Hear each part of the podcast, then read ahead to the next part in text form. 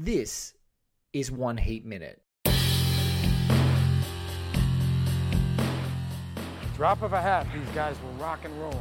What's your name? Waingro. Look like gangbangers, working the local 7-Eleven to you. Robbery homicides take you. Give me all you got! This and Give me all you got! I do what I do best. I take scores. You do what you do best, trying to stop guys like me. A podcast dedicated to all 170 minutes of Michael Mann's LA crime opus Heat, one minute at a time. Ladies and gentlemen, welcome back to One Heat Minute. I'm your host, Blake Howard, and joining me is a man who has been dodging me like McCauley has been dodging Vincent Hanna since before the beginning of this project even started. Uh, a friend of a friend of ours, a mutual friend, uh, a, an Aussie director by the name of Anthony Morris, who you're going to see directing a film a little bit later this year called Hotel Mumbai. So if you're listening to this a little bit later in 2018. Um, we uh, had talked about the prospect of this uh, podcast, Anthony and I, and he said, Blake, there's only one other person that I know who is equally obsessed with this movie as me, and it is my dear friend and cinematographer and filmmaker in his own right, Nick Remy Matthews, or Nick Matthews as I can't deny him. So, Nick, welcome to One Heat Minute. It is an absolute pleasure having you on uh, over Skype. I believe you're in Spain right now, so thank you so much for taking the time. Thanks for having me. It's brilliant to be here. It's uh, it's a dream come true. I couldn't believe. I wasn't sure if it was a joke from Anthony when he mentioned uh, your uh, your project. Uh, I'm very glad it's not. I am in Spain as we speak, uh, where I actually live. Oh, you live in Spain. I wasn't sure that you lived there. Oh, well, see, there I go. I've learned something new in this very conversation. Nick, Nick's work um, struck me in a, uh, and I'm trying to remember the year. Would it be 2012 or 11? 11. 2011. Um, short film that he made with Anthony Morris that debuted at the Sydney Film Festival before basically being on the Oscars nomination shortlist for short films called The Palace and it is uh, one of the most striking short films I've ever seen, and atmospheric and full of texture and just immense production quality for something so small um, as far as runtime, but just an incredibly powerful film. So I'm really happy that I was such a talented filmmaker on the uh, uh, on on the line, but also a heat obsessive. So much so that when I've tried to get in contact with Nick. I know his inbox is full, so the way that I get in contact with him is I speak to him in code, and that code is whenever I put a heat uh, piece of dialogue um, in there, I know I think I can get Nick's immediate attention. So, Nick, thank you so much uh, for, for becoming a part of this. Look, we are going to dive in. Let's dive into the minute before I dive into you know all the reasons why Nick loves Heat. Let's dive into the minute itself. We're at minute forty-eight, and we're on the two hundred and seventieth minute or 200 uh, sorry 170 minute version of heat and for most of you um, if you're around the world or if you're in australia or america it is the warner brothers DVD and Blu-ray release of Heat, um, the original theatrical cut transfer. Um, if you go to exactly 47 minutes on your dial, you should be exactly where we are. But right now, we're in a, a Koreatown basement. We're in the middle of Tone Loc, who plays Richard, um, with Vincent Hanna um, as uh, uh, uh, Vincent Hanna Al Pacino sitting across from him, explaining this potential lead. And uh, it has one of the most dynamic. Uh, I think if you've got a friend named Albert, and I don't, I wish I did because I could say the immortal line over and over again Albert, what's wrong with you? That is the minute we're up to. So um, Nick and I are going to watch it now together, and then we're going to come back and talk about it. Did a couple, two, three years. He got out, I ran into him. And so? He's a big fiend for action. Now, if he'd have said nothing, I'd have thought nothing. But he goes on and on running down to me how he ain't been doing nothing and nothing's been going on and all this other bullshit. So right then and there, I know this cat's got something going down.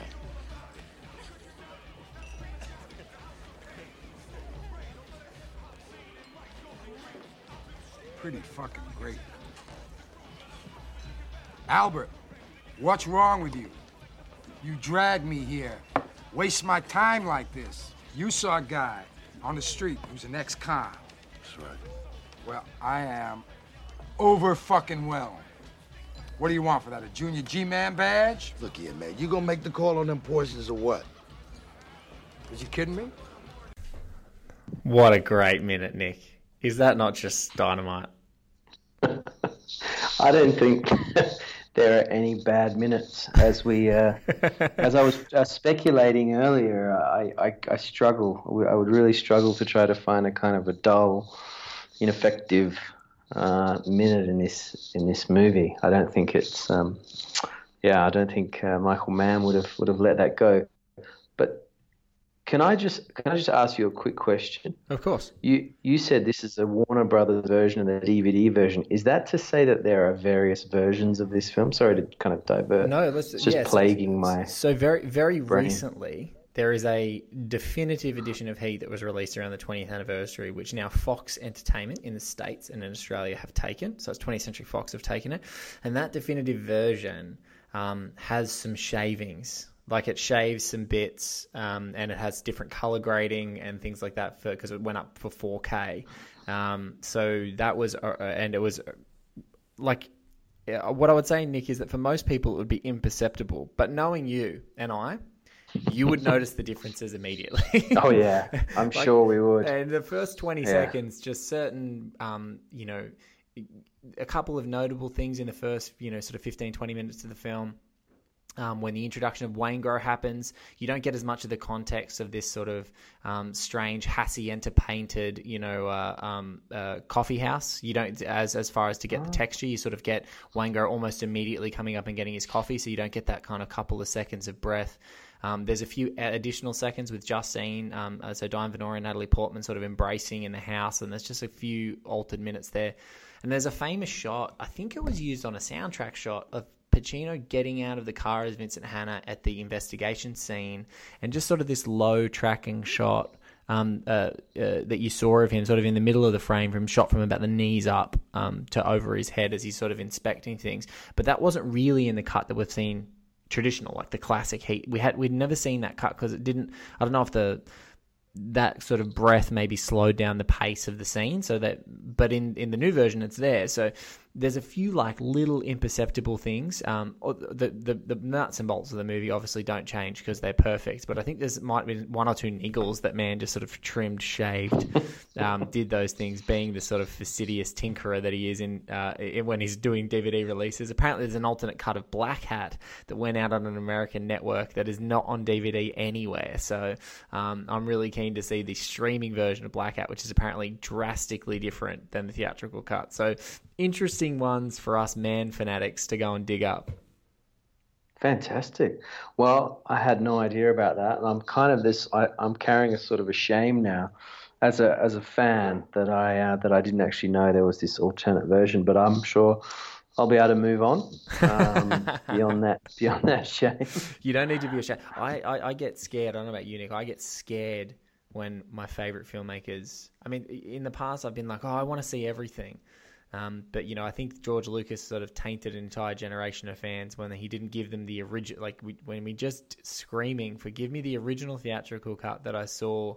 And became obsessed with. Um, don't make that inaccessible for me anymore. I want to see it. I don't care if you think it's imperfect. In fact, its Yeah. imperfections probably make it all the all the better. So tell me about Heat. Why are you obsessed with it? What what was what what makes this movie so you know such an obsessive thing for you?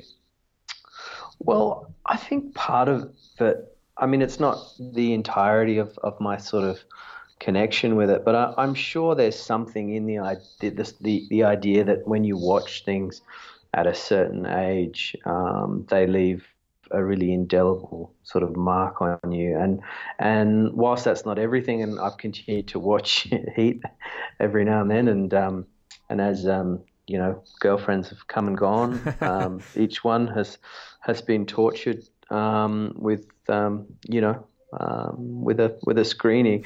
Um, I, I still think there's there's a part of me that if I hadn't seen it at, in kind of when I was um, whenever it was in my uh, very early twenties, I think when it would have come out, um, that it that it, it, it wouldn't have quite left the same mark. And I think um, you know that was an age when I was first.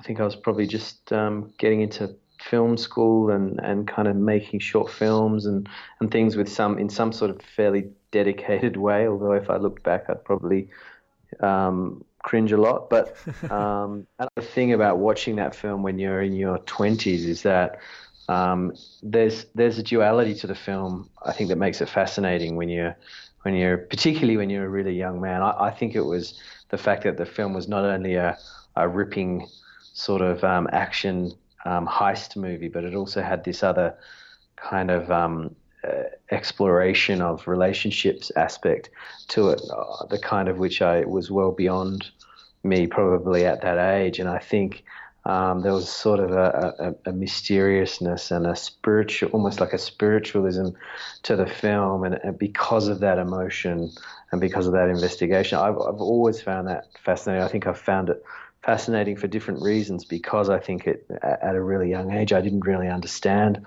um, a, a, lot of it and the difficulties, for example, of of Hanna's, um, well, of all their relationships, I should say, um, because I hadn't really been through that yet, at least not in that sort of grown up domestic way.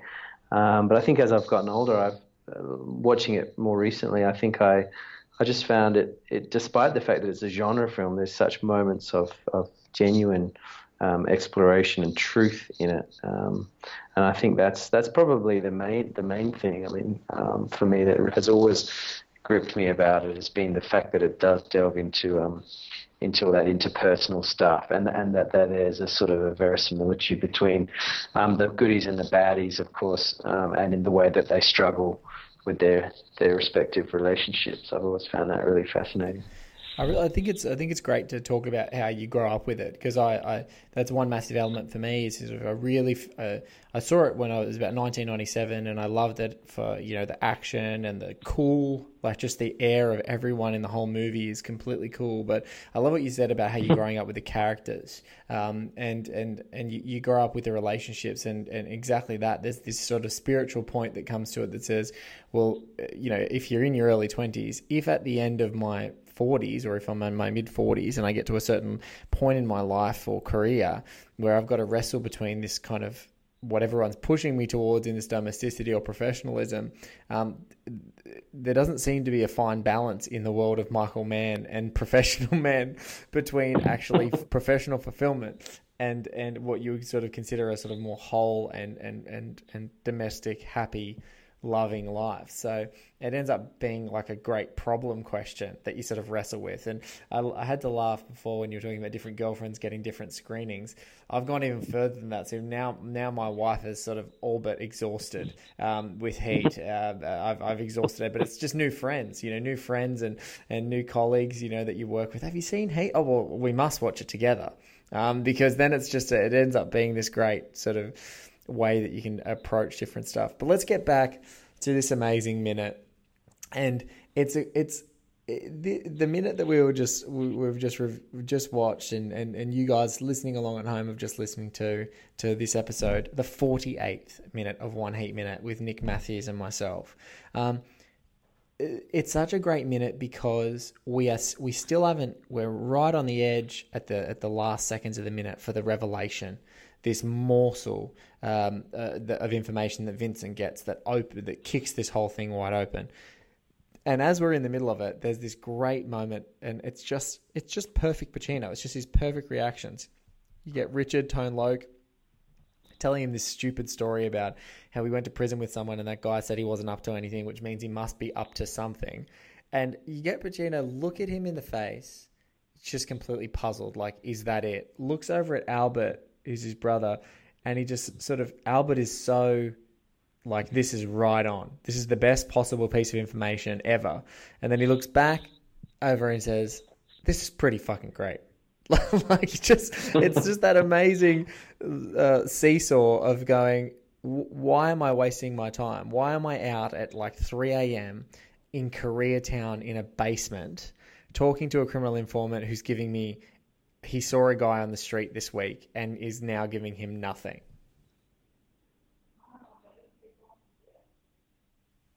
Such a great thought.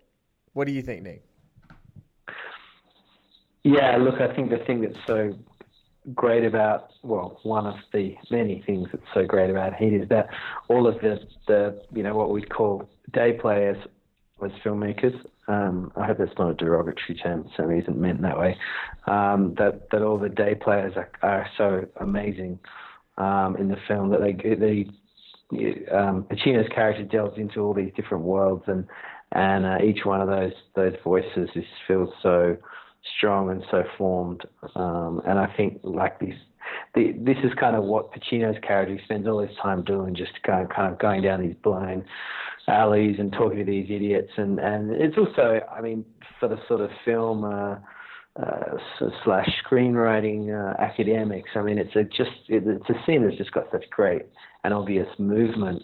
Um, it's it's um, it ha- it, it's a scene that um, appears to be going nowhere um, until the last minute. I actually can't remember now. Is that that moment? Is that moment included in our minute? Are we allowed to say that? Oh no, it's it's the the turn is not in our moment. So uh, sorry, uh, this is this is. okay. I don't, I don't, I want, I don't, I don't, no, I don't want our lovely guests to panic. We it is impossible to not talk about the surrounding minutes and sometimes the entire film doing this show. So that is that is the that is the secret bonus that I love is that I get to talk about all aspects of Heat with every guest. But um, but yeah, no. So it's it's lit. It is about. I'd have to say three to four seconds away in the early part of the next minute. We just get to see the ebb and flow where he starts to. He's already started explaining you know the context of why my without even saying his name the context of michael Torito, this guy who's a, a fiend for action this guy who I you know he's he's he's always been such a showboater before but now that i've seen him out of prison he's acting like nothing's going on so it's just it closes just before you know he literally it, it, i think vincent turns it up to his right and he says the immortal line this slick ain't no motherfucking joke man um, and uh, but that's you know it's like a, a beat away. But you're right for a screenwriter. There's so many. If you just looked at the words on the page, there's just so much exposition dump. But I think the performers, you know, Tone Loc, that emphasizing tapping the table, um, you know, uh, Albert over there, Ricky, he's sort of nodding his head, and then the it's all in Pacino's ability to react to those performances and and tell you what's important and what's nonsense. That it, it's so perfect here. Yeah, and it's great the way there's this from a sort of editing rhythm perspective. There's it's it's a triangulated scene. You've got um, you've always got the other guy. I'm sorry, I don't remember his name, but the other character who led him there, and who's kind of the stakes are high for him because he's the one who's kind of in, in deep shit, and and he's uh, you know, just prior we'd had that had that scene where he'd um, where Pacino had said to him, "Look, if you don't kind of give me something here, you know, you're in deep trouble." And so this guy sort of, uh, as a last resort, says, "Okay, yeah, yeah, yeah, come along to this nightclub in the middle of the night." So you kind of got almost like the barman in the in the cowboy scene. You've got this third wheel guy who's just looking and seeing what's what's happening and and and is hoping that something good, I suppose, is going to come out of this. Yes. Um, which is is great. It's a great addition um, to the scene, and you just you can't go past um, Tone Loc's voice as well. I mean, it's just it is just so bass. It's like unbelievable. It, it's it, it doesn't actually seem real. It feels like he's got some kind of filter on his actual voice. The actor, so the character, it's Albert Torena, but the the actor who actually recently passed away, so may he rest in peace. Ricky Harris um, is is Albert, and he, he gets two of the most dynamite scenes in in the film, and uh, that's one thing that I I don't know if we've really touched on yet in one heat minute is that every single you know each of these uh, Vincent's explorations and down these rabbit holes, you know how it's so hard for a filmmaker or, or, for you know it's the difference really between a, a good film and, a, and, an enduring classic is that every single person that you go to like you don't need a prequel of backstory explaining about ricky um, harris's albert nor richard tone loc's character. You don't need a you know a whole movie. They just they are in the scene they're in it and you almost feel like everything you need to know about them nick in that moment is unfolding before your eyes. Like you don't really need to see anything else they're, they're, it's all happening. Totally, and that's a sign of um, of such a great director that, that those worlds um, have all been built um, with those those really fine actors as well as to sort of put in that work to um, to build those little worlds, and even if they only last for a minute, they feel like they have they have so much depth. And it's also really interesting. There's kind of a theme that you you made me just think of. I've never really thought about this before, but but in that in that movie, there's this sort of theme about information somehow and about the dissemination of it. And, and there's even a, there's even that great scene with the the fellow who again names uh, I don't remember, but the guy who's sitting on the the porch who's in a wheelchair, I think, and he says, oh, Tom, everything's Tom just out the there, amazing, the amazing Tom Noonan plays Kelso. Oh yeah. Yeah, and he says you've just got to you just got to grab it. You know, it's all out there. And this is kind of pre. I mean, '95 is pre. Well, at least for most of us, sort of pre-internet, right? So, and that's a really cool thing about Heat. Um, another really cool thing about thrillers of that era is there isn't sort of endless montages of kind of tapping away on computer screens and staring at mobile phones and googling things, and it's all this kind of word of mouth stuff. And and um, it might be kind of old fashioned to think that, but I just find that in even in, in films that I'm working on, sometimes you know I can. It's just almost like a constant challenge for for us filmmakers is trying to find sort of ways of of people um, searching and, and finding things and uh, um, and in Heat it's just fabulous the way it feels. There's this social, this weird social landscape, this kind of web of of Los Angeles that's got all these odd people in these underground places that um, you just get one word. You know, you get in this scene, um, Al Pacino basically gets one word, and that's this slick um, term for this this character, and, and that's kind of all he needs. And then, you know, he goes off and um, and does his thing. Yeah, I feel like, this is like the the great fun to play is. I wonder if any of these people would be on the grid, so to speak, in 2018. Like, I can't imagine that Kelso Kelso's like on the dark web. There's no way he has Yeah. a normal Gmail. You know what I'm saying? Ricky Harris, Ricky Harris has got burner phones. You know, I I think that's that that that great thing. You know, is is you see that um, it's almost like this. You know, there's this comfort in being a luddite and like not being with technology because then you're in. They've got you. They can, you know, you know, violently tap away at those keyboards and find you in two seconds. But I think that's what's been really cool in some of the espionage movies and even genre movies as well. Is like you start to see, and particularly like something like The Wire sort of showed you in many great seasons in great detail um, about how they kept themselves, you know, hidden from being tracked as you know everything is lo-fi everything is burner phones everything is changed over everything is you know uh, everything is cut cut between different things. So yeah no I, I love that in some of the more even the modern espionage movies they try and make it lo-fi. You know i think it was skyfall james bond had a radio you know um, had a radio transmitter that wasn't detectable um, on his bot on his body. So you know interesting stuff there. But yeah it's it's funny you know it you, you don't have to you don't have to go to Tom Noonan's house in 2018. You know, you Skype him like I'm Skyping you all the way on the other side Yeah. of the world, right? It's uh, really interesting. Yeah. That's right, and it also, I mean, kind of um, from a thematic perspective in the in the film, it's like it, it makes me think about what um, Diane Venora's character says in one that fabulous scene where she says that all Al Pacino's character does is, is, is sift through detritus. You know, it's like he just kind of sifts through all this stuff in all these different people's lives and um, and finds the sort of the you know whatever the, the, the good stuff out of it. But he's yeah, but he's not really present in uh, in um, his his personal life. And that stuff, that that idea of someone who just goes off on these sort of um, these hunting expeditions and and might just find a word or a face or a, a some sort of tiny clue. It's just I think that's that's um, one of the things that's so fascinating about um, about Heat is that we're always reminded of what the price is that that Al Pacino pays for um, for these ex- excursions that he that he goes on. I can't remember what happens uh, exactly after this bar scene. I'm sure you'll be able to tell me. Um, but no doubt some there's some ramifications to his sort of um, you know his excursion. Yeah, so uh, uh, uh, the we it's actually one of the rare moments where we don't see you know him go home at three in the morning and get a, a sort of frustrating encounter with Justine. And this little morsel of information, sort of, we then dive back into the Neil, the Neil threads of the story, um, momentarily to collect the money from Van Zant, go to the uh, go to the drive-in, the infamous uh, Charlene scene, and the next time we check in with Vincent, they're on a perch outside a restaurant because they've discovered via that single word that's coming up in that next uh, in the next minute, via that single word "slick," it's unlocked the gateway to this whole film. You know, it's it's unlocked Michael Torito, which has led them on to Chris Shiherlis, which has led them on to Trejo, which has led them on to this loner who they don't know, Mr. Neil McCauley, and led them onto the crew. So starting them down that path of, you know, finding these guys and actually opening up the whole film.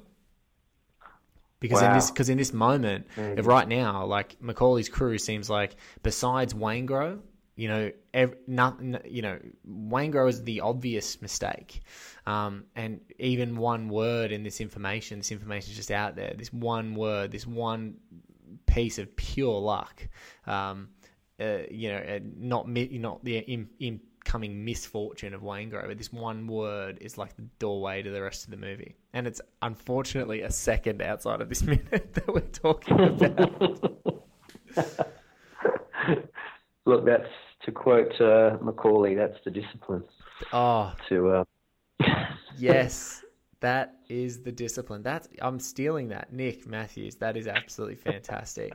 Um, Nick, I, I know it's late where you are, so I'm going to let you go. But I have to ask um, another time. Um, especially if you're coming back locally, could we get you back on the show for one heat minute for another one of those dynamite minutes in the remaining 120 or so episodes that we've got to go? you you could ask me to do the remaining 128. I I, uh, think you'll find um, many more interesting voices. But uh, what I mean to say is, uh, of course, it would be my great pleasure. I tend to um, to travel around um, quite a bit these days. Not um, not so much in uh, Australia, so it might have to be another Skype unless you find yourself in the US or in Europe. But um, it would be my great pleasure. Nick, it's been that- a lot of fun. That is awesome. Thank you so much. Nick is so for for Aussie listeners um, and and US listeners actually. Hotel Mumbai um, is a uh, Anthony Morris's first feature. Got a couple of really massive actors and and and the cinematographer you've been listening to on One Heat Minute for about the last forty minutes. I was talking about this minute. Hotel Mumbai comes out 2018 in Oz, late in the year. Um, pretty much uh, the same time in the in the states. Could you say, uh, Nick? Is that fair? I I could couldn't comment at all about the release of the film, not because I'm I'm um, being mysterious, but because none of us actually know yet. Um, it, it will I, I'd say it will definitely come out everywhere in 2018 this year, but um, as to when and where we we really don't don't know yet. But um, yeah, it's a, a really exciting uh, action film, and, and you'll no doubt see um, the influence of Michael Mann. Um, I hope in in Anthony's great work. We are dying to see it, and we can't wait to hear more from you both. And we'll be chatting to Anthony soon on the show. There's a th- th- thank you to Anthony for hooking another. It's like we're finding our web of people out there who love Heat. So I'm so glad that he put me on um, to uh, Nick today, guys. Thank you so much for listening to One Heat Minute. Subscribe, rate, review. Nick, um, do you do if you social media anywhere? Where can people find you? Uh, I I don't do a huge amount, but I have a um, I have a website that is just my full name, which is nickremymatthews.com, which is just uh, where I occasionally throw up things about what I'm up to and, and all that sort of stuff. Great. We will Yeah. link we will link that up on One Heat Minute in the episode, so you can go to Nick nickremymatthews.com. But in the meantime, you can dial it up right now in your browser as you're listening and check out what Nick's up to. Um, Thank you so much again, Nick, for being a part of the show, folks. Thank you so much for listening to One Heat Minute. Um, this is the, the the funnest passion project ever, um, and gets more fun with every episode. So thank you so much for listening along and uh, being a part of it. If you want to get in contact with us, just go to oneheatminute.com. You can find out all the information you need there. Um, I am at Blake is Batman on Twitter, so if you want to find me there, that's great. Um, thank you to Paul Davies for our website, uh, for our music. Thank you to Garth Franklin for our website design, um, and we'll catch you guys next time. Thank you, Nick, again. Thanks a lot. Great talking.